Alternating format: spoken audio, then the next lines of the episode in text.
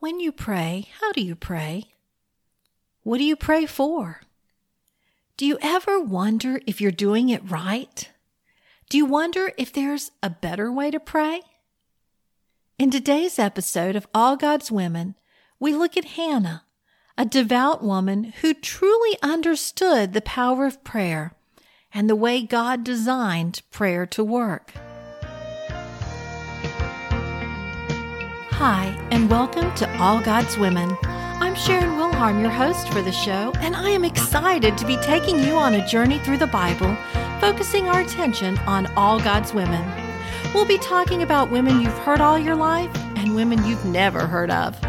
Each has a story to tell, and I can't wait to share them. Together, we'll discover life lessons we can take away from each of these ancient women and apply them to our modern-day lives. Join us each week for the latest episode of All God's Women. We meet Hannah in chapter one of First Samuel.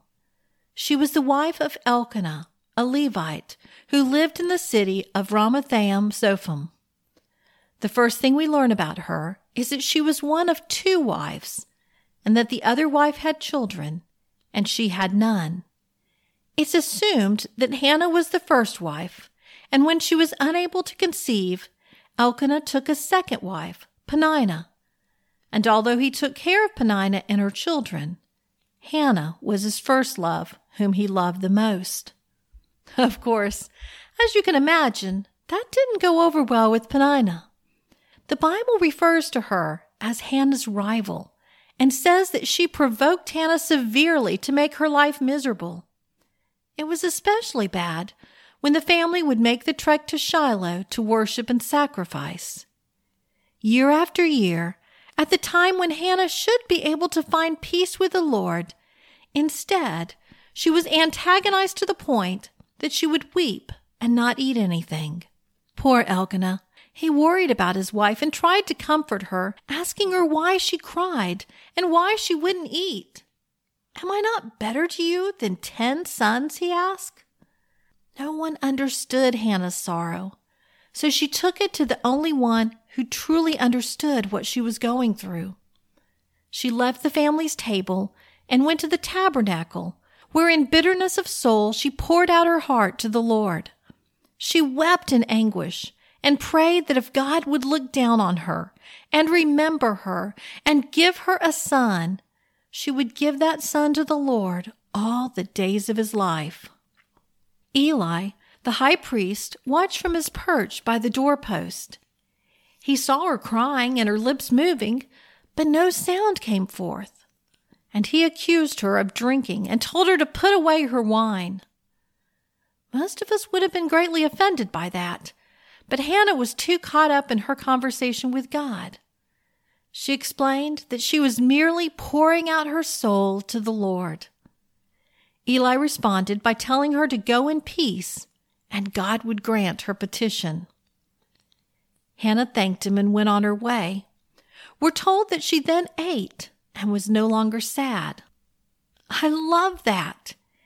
Hannah prayed. She emptied her soul to God, and then she went on her way, no longer sad. She placed her burden in his hands. She no longer had to bear it alone. Even though God had yet to answer her prayer, her heart was at peace because she knew that he had heard her request. Early the next morning, the family went once more to the tabernacle to worship before returning home. And nine months later, or sometimes around then, Hannah bore a son. She called him Samuel. Now here's where the story gets interesting. Hannah had not just prayed for a son. She had made a vow with God. If he gave her a son, she would dedicate that son and give him to the Lord. And she was a woman of her word. For three years she nursed and cared for Samuel, teaching him about the Lord, training him for what was ahead. And when the time came and he was weaned, she took that little boy and presented him to Eli, the same priest who couldn't even recognize what soulful prayer looked like. And she left her baby boy with Eli so that he could serve God all the days of his life. Then she worshiped God and prayed one of the most beautiful prayers in the Bible. It's a prayer of praise, but it's also a prayer of prophecy. It includes some of the earliest references to the coming Savior. You see, Hannah wasn't praying for a child just because she was lonely, or because she wanted to be free of the stigma of being barren, or even because she just longed to be a mother. No, Hannah prayed for a child because she saw the corruption around her, and she wanted to birth a son who would draw Israel back to God.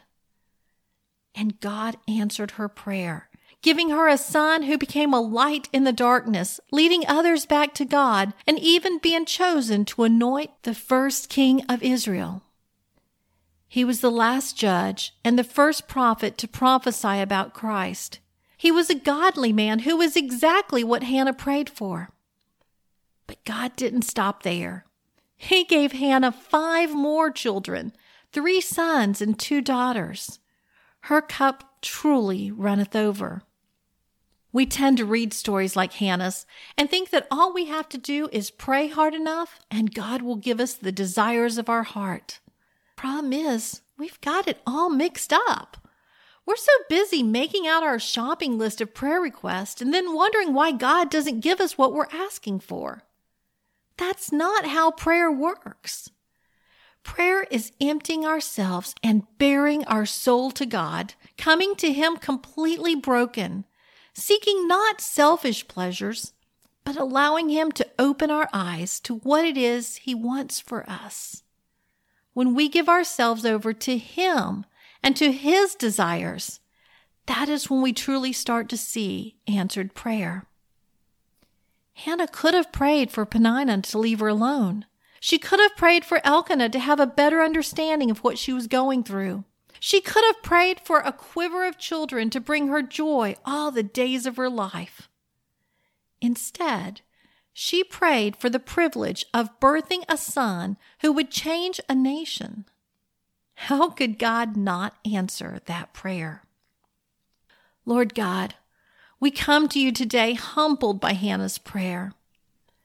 We're living in a time much like Hannah's time, but our feeble prayers fall short.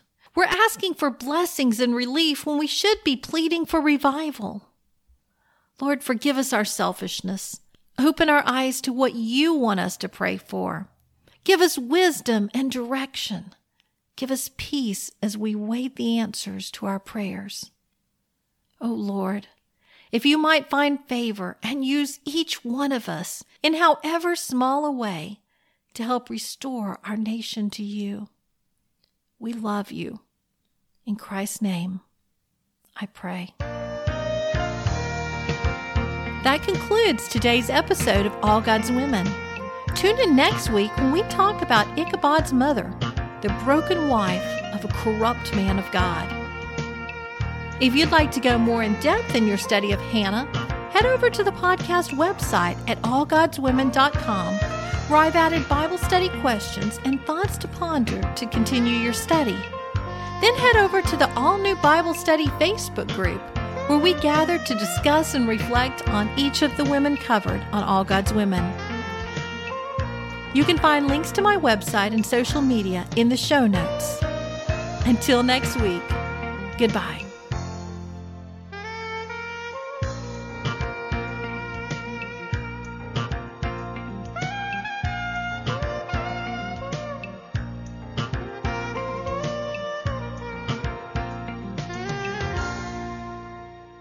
If you enjoy All God's Women, be sure to subscribe so you never miss a new episode.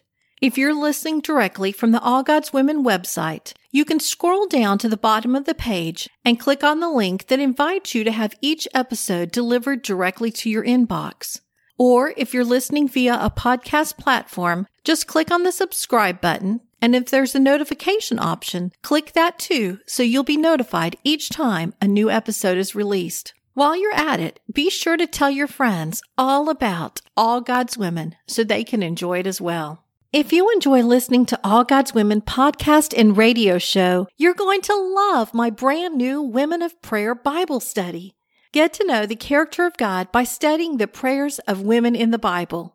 Grab your copy today, available in paperback and Kindle.